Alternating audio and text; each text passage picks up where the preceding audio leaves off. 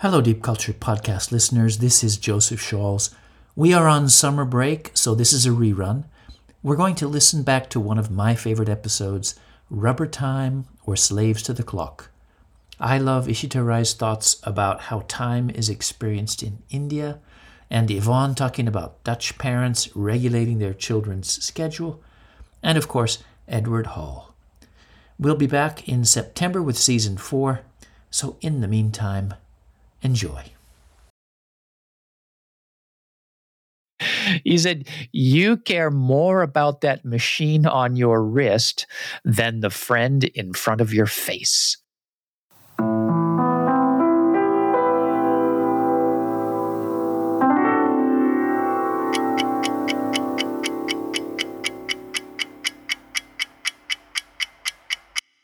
Hello, this is Joseph Shaules. Welcome to the Deep Culture Podcast, where we explore culture and the science of mind.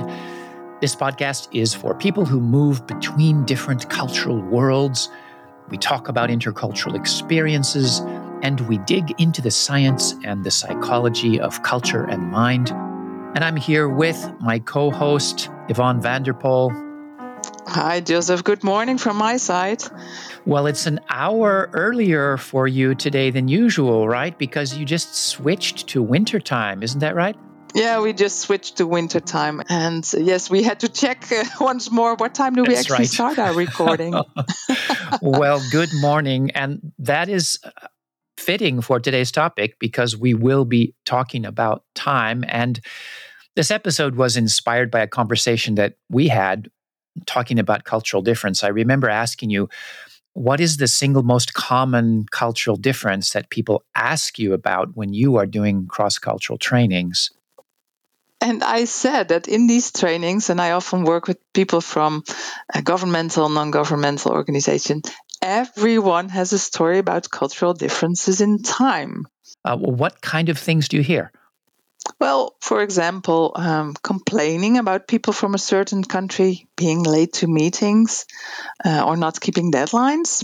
Actually, quite some negative judgments. Yeah, it, it always seems to be complaints, doesn't it? Sometimes it's the opposite kind of complaint, you know, people are too obsessed with the clock. But I don't often hear someone say, wow, I really like how the people in that country experience time. It always seems to be something negative. And actually, that's an interesting thing because time, when you think about it, it's not an easy topic to talk about. It's hard to get people to look at time in a new way uh, or even understand how culture can influence our experience of time. I don't think there's even much research or academic writing about this either. Everyone notices cultural differences in time, but even the specialists aren't really helping us to get these cultural differences about time straight in our minds. Well, then that's our challenge for today. It's up to us. So, on today's podcast, we will dig into this topic, culture and time. And that brings us to part one the silent language.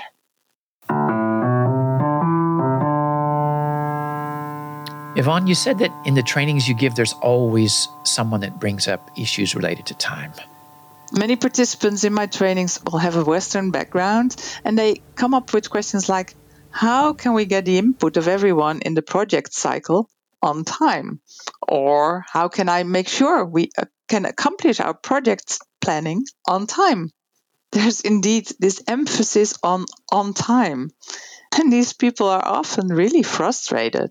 Well, and I suppose what they want is that you kind of give them some magic words that will get their partners to perform on the kind of schedule that they expect. Exactly. What about you, Joseph? Well, I teach students from all over the world, and it's a topic that really gets students heated up.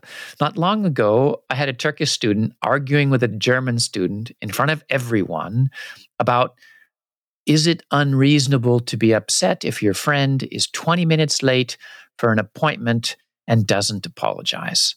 Okay, and what did the German student say? Uh, well, he said, Well, friends shouldn't waste my time.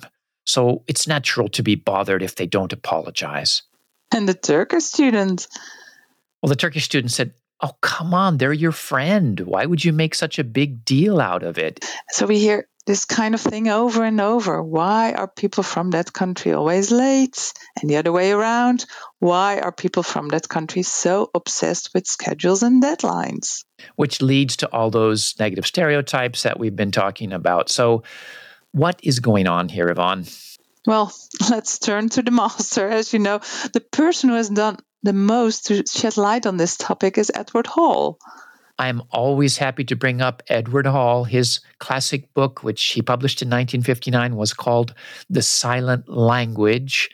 And silent because he discussed how unconscious culture shapes our perceptions. Yes, and so the silent language relates to how we communicate using space and time. By giving someone a larger office, we make them feel important, and by keeping someone waiting, we may insult them. Insult them.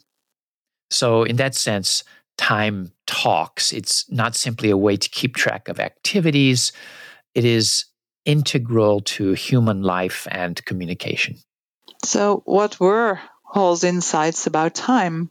Well, his genius was to identify patterns which we don't normally think about consciously.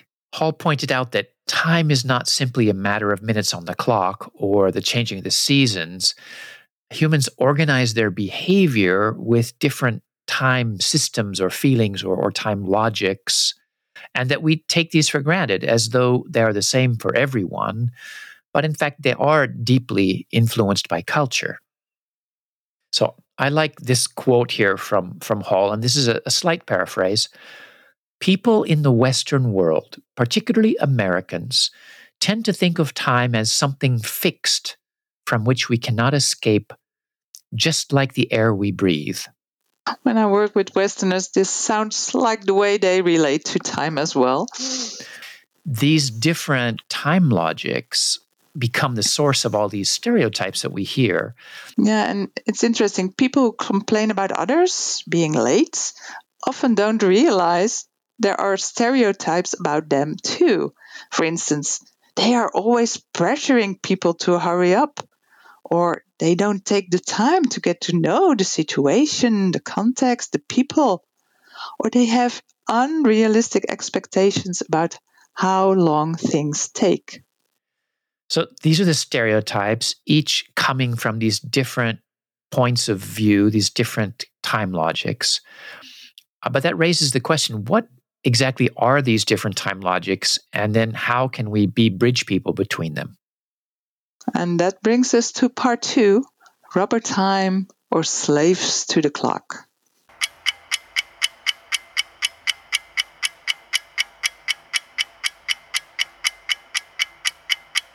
Before we put labels on different time logic, wouldn't it be nice to give our listeners a chance to think about their own time logic? So let's do a little mental experiment.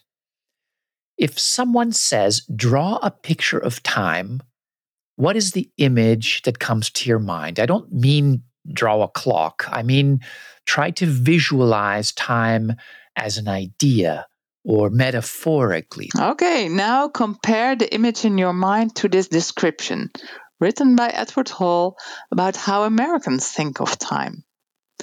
Americans think of time as a road or a ribbon stretching into the future, along which one progresses. The road has segments or compartments, which are to be kept discrete, one thing at a time. People who cannot schedule time are looked upon as impractical. So, what was the image in your mind? Was it similar to this, a line or a road stretching off into the future? If that was the image in your mind, then just spend a minute imagining what other images might be possible. Some people see time very differently than a straight line. When I do this with students, some represent time as a circle, or as in cycles that repeat, or as a spiral going upward, or as a series of overlapping circles, the different things that you spend your time on. Well, and these two different sets of images are what Hall refers to when he talks about monochronic time and polychronic time. Monochronic time is what Hall was describing time as the order in the universe. Efficiency refers to doing the most possible in the smallest increments of time. And there's a, a tendency to feel that things should be done one thing at a time because time is experienced in a straight line. Well, and there is, of course, an important truth behind this logic of monochronic time, and that is that time is limited. There are only so many hours or minutes or seconds in a day. And because of that, the, the thinking goes, we should try and do as much as possible, as quickly as possible. Is this the time logic that comes naturally to you? Uh, it's certainly what I grew up with in the US, and it's really common in Japan. So, yes, uh, this monochronic logic does feel very natural to me. And how about you? Yeah, well, same thing. Living in the Netherlands, definitely monochronic time is part of me. So, you and I have both been influenced mostly by monochronic time. So, we need another perspective. So, I asked Ishita Rai from the podcast team about her experience of different time logics growing up in India, working for Indian multinationals and with international teams. So let's take a listen.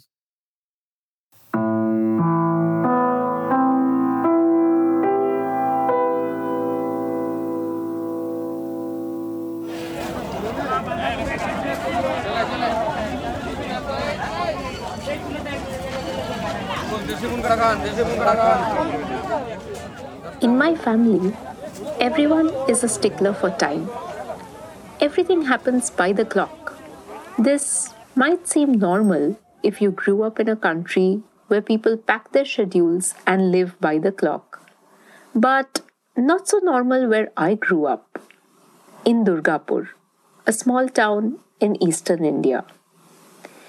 I grew up using different time systems. In English, we say time is money, like it's a precious commodity.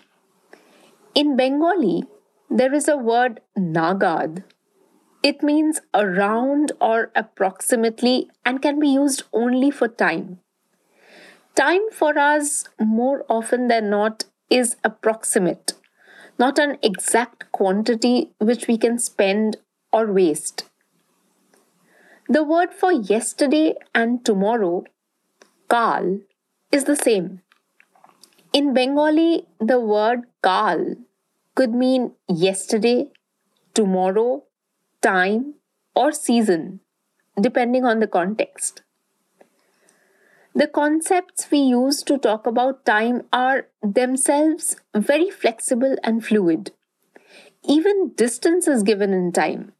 So, when asked, how far is it to the store? We say it's a 10 minute walk. There is a certain logic, a rhythm to this fluidity. India is primarily an agrarian society with vast shifts in climate and temperatures within a single year. So, time cannot be viewed as linear, static, or be defined once and for all. Time must depend on context. Seasons are viewed as something that returns. Farmers who have lost their crops this year due to floods must remain hopeful about a bounty the following season. If there is drought, the time for repaying the loans will have to be extended to continue feeding families. Seasons influence time, relationships influence time. Community influences time. Life influences time. In my modern work life, I do understand the logic of the clock. Yes, it is important to reach the office in time for the 9 a.m. meeting. But do I ignore my neighbor whose car has broken down and needs a lift? An unwell loved one who needs to go to the doctor? How do I control the water on the roads from the especially heavy monsoons?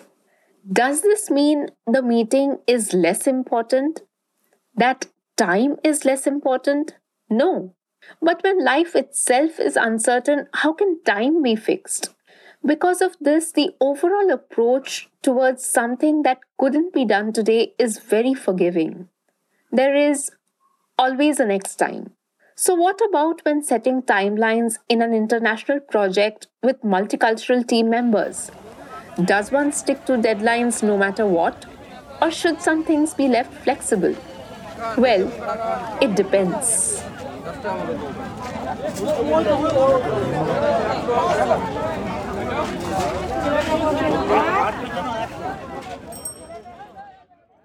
I love it when she says life influences time. And unlike monochronic time, polychronic time is more flexible. It can be stretched and adapted to the needs of a particular situation. Well, I've heard it called uh, jam karet, or rubber time in Indonesia, or island time in Hawaii, or elastic time in, in Africa. And the emphasis is flexibility. Time should serve the needs of people, the needs of the situation, and not the other way around. People expect the unexpected and they use time accordingly. And there's an important truth that lies behind the logic of polychronic time, and that there's always more time. The sun will come up again and time will go on. And because of that, we should appreciate the time we have and give time to the things that are important. And it's not so difficult to understand these concepts, but that doesn't mean that it's easy to adapt to other time systems or to use them to our own advantage. Oh no, on the contrary, it's it's really hard. How did you learn about these different time logics? Yes, well, mainly through my work in Central America. And I vividly remember a field visit in Nicaragua. And as a program officer working for an NGO, my colleague and I, we visited various stakeholders. And one of these persons was the local director of the water company. And when arriving the set time, the director was still in a meeting, but he waved that we could join. And we shook hands with everyone inside, and we were given chairs to the side. Uh, so he invited you in while there was another meeting with someone else that was still going on? Well, yes, and we were a bit embarrassed actually because their conversation seemed to be in a crucial phase. And were we supposed to hear this? Is what I thought. And when it was finally finished, and we thought that our conversation could start. So it was going to be your turn, right? Well, right. But then the secretary passed by, the director excused himself a moment, returned, and answered an incoming phone call. Uh, and other staff members came in to ask questions, so they got instructions and so forth. A lot was happening at the same time. Also, you were kind of integrated into the environment, and then eventually you did get to talk to him, right? Yeah, it gave us the chance to chat with everyone, and we exchanged bits and pieces of information of what we wanted to discuss, and not only with the director, but also with relevant others. Maybe four or five hours later, we really had discussed everything we wanted. Well, but I must say, it took slightly longer than we had foreseen. So, so this really sounds like a polychronic experience. How did that feel to you? I liked it a lot, but I can imagine that it can be so stressful, and mainly for people who arrive with a packed schedule book and a long to do list. Well, people for whom time is money. So, what's the time logic that's operating here?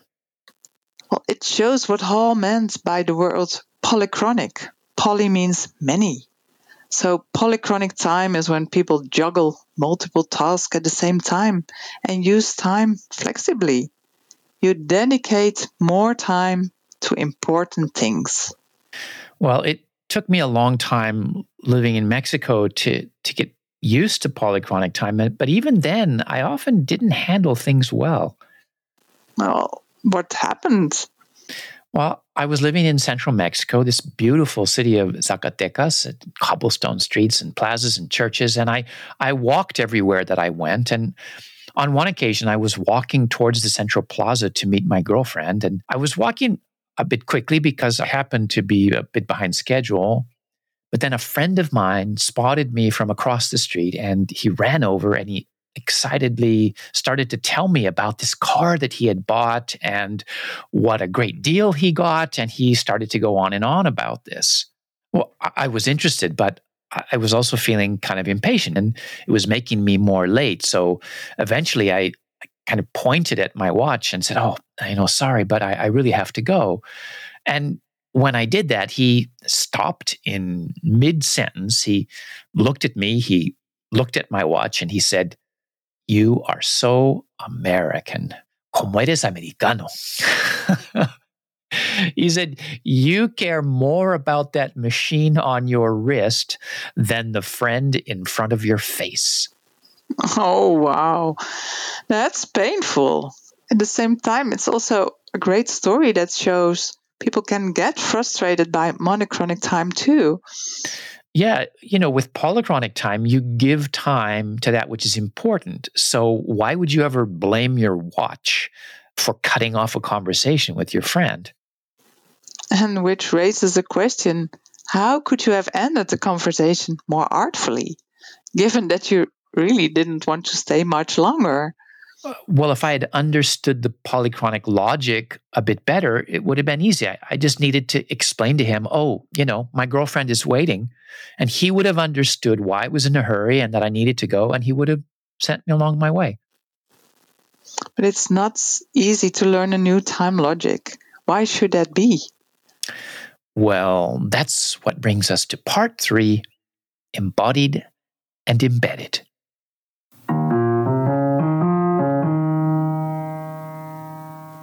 Okay, Joseph, how long did it take you to get used to the time logic that you encountered in Mexico? To be clear, not everyone uses the same time logic all the time in Mexico. But when I was living there, I tried, but I never really got used to this polychronic time. I remember, for example, waiting in front of a movie theater for that same girlfriend. And the movie started at seven, but at five to seven, she still hadn't arrived. So I told our friends, well, you guys go inside and I'll look for you after she gets here. But I was getting irritated because I hated to miss the beginning of the movie. And I was thinking to myself, you know, she's going to make me miss the beginning of the movie. And that's definitely not okay. There can't be a cultural excuse for that. Okay. Now what happened? Well, at, at 710, she arrived and I was irritated and I kind of snapped at her and I said, You know, I hate missing the beginning of the movie. And once again, I got this amazed look. And she just said, Look, if it's so important for you to see the beginning of the movie, why didn't you go inside? And and she was right. I mean, I was stuck in my linear logic, thinking I couldn't go into the theater until she had arrived. Of course, she would have understood. Of course, she would have found us inside. Makes sense. And, and she was confused about why I would wait for her rather than going in to see the beginning of the movie and then why I would blame her for the fact that I didn't go in to see the beginning of the movie. It just made no sense to her at all. So, what can brain mind sciences teach us about these different time logics? Well, time differences are hard to adjust to because they're such a deep part of the intuitive mind, this unconscious autopilot that we rely on so much in our everyday life. Yes, and in terms of brain and mind sciences, we can say that time is embodied and embedded. So it's embodied because we internalize these time systems and these expectations so thoroughly. And it's embedded in the environment around us. That is to say, that these patterns of time are in our environment and so, one of the lessons from the brain and mind sciences is that these time logics are absorbed at a very young age, which reminds me of this article about unconscious cultural assumptions about raising children. And that article discusses differences in time and it talks about Dutch attitudes in particular. Yes, I know what you're talking about. It refers to the famous three R's rust, regelmaat en reinheid. And in English, rest, regularity, and cleanliness. It's an article by Harkness and Super, uh, and I, I, wrote about it in my book, The Intercultural Mind. And so here's a, a passage about that. In contrast to Italian and American parents, Dutch parents spoke at great length of the need for regular routines and getting enough sleep. Dutch parents emphasized the need for regularity. As one Dutch parent said, to bed on time, because they really need to rest, to grow, and regularity is very important when they are little. Does that match your experience, Yvonne? Oh, definitely it does. And rest and regularity are still integral values in bringing up children. And babies need their rest, and all children have specific bedtimes. And having dinner all together as rest point in the hectic family life is indeed something that parents strive for it's not strange even that CEOs of huge businesses or even ministers say that they have to be back home at six to have dinner with their kids. It's a very linear time logic, but you actually set aside or schedule a very particular period of time to rest. Exactly. So we've talked about these different time logics, but let's give our listeners a test. Let's see if you can apply two different time logics to the same situation. So imagine you run to catch the subway, but you just miss it. The door closes in your face, and the next subway comes in 10 minutes. There you are on the platform. Have you gained 10 minutes or have you lost 10 minutes? Both answers are possible depending on the time logic that you are using. You lose 10 minutes if you think in terms of monochronic time. You are prevented from going on to your next activity, so the time is lost. But from the polychronic point of view, you've gained 10 minutes because now you have 10 minutes free to use in any way you want. You're free from the tyranny of the clock for a short time. Joseph, how would you react? Well, I'd like to say that I'd be flexible and enjoy the extra 10 minutes, but probably I would simply just be irritated. So, even if your attentive mind, the linear rational mind, told you that it was no big deal, your intuitive mind, your unconscious autopilot, would make you react with irritation. These are things that are experienced intuitively. So, what we need to develop is a feeling for these different time logics so that we can use or understand both of them. And that's what lets us be a cultural bridge person. What about a final quiz question? Which time logic is more efficient? Monochronic time or polychronic time? People who are used to monochronic time will often answer that it's more efficient because, according to them, it lets you get more done. It makes things more predictable. However, this is only true if the activity you're talking about is a predictable one. For unpredictable activities, polychronic time can be more efficient. So, for example, in Mexico, I remember getting on a bus and I asked the driver, uh, Excuse me, what time will the bus leave? And he said, When the bus is full. Now, this creates a different kind of efficiency. Yes, and for instance, if you're an artist, you can't plan everything by the clock. You need flexibility and you need to shift to some other activity if you're not making progress. And it's not efficient for an artist to try to make art from nine to five because you never know when the inspiration will strike. And if you're not inspired, it's best to wash the dishes or do the laundry and you know, Google is famous for allowing employees one day a week to work on their own projects.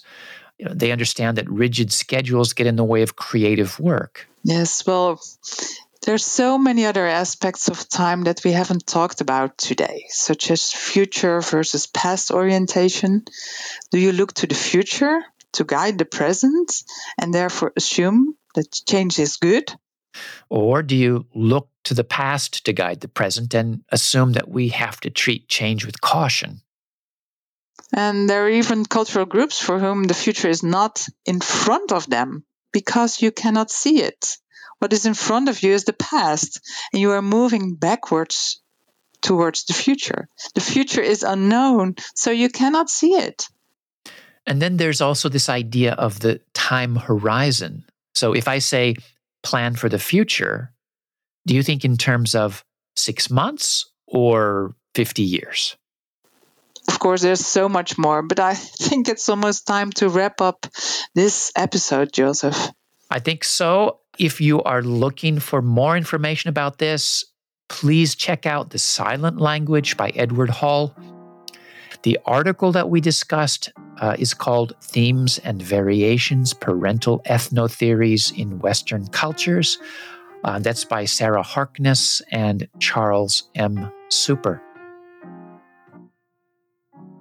The Deep Culture podcast is sponsored by the Japan Intercultural Institute. We are an NPO dedicated to intercultural education and research.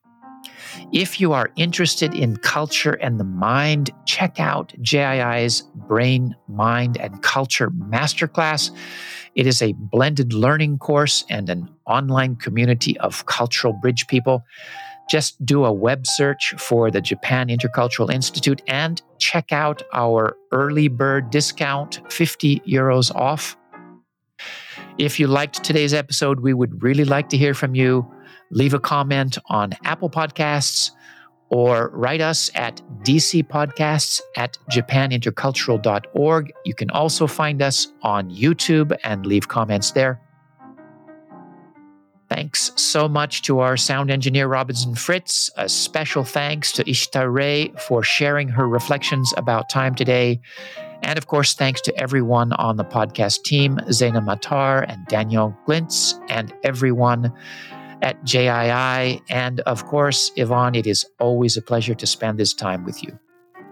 Well, thank you, Joseph. And thank you for sharing the time. Also, listeners, thanks for sharing the time. We've used this word frequently in this podcast, but it was wonderful. It has been a wonderful shared time.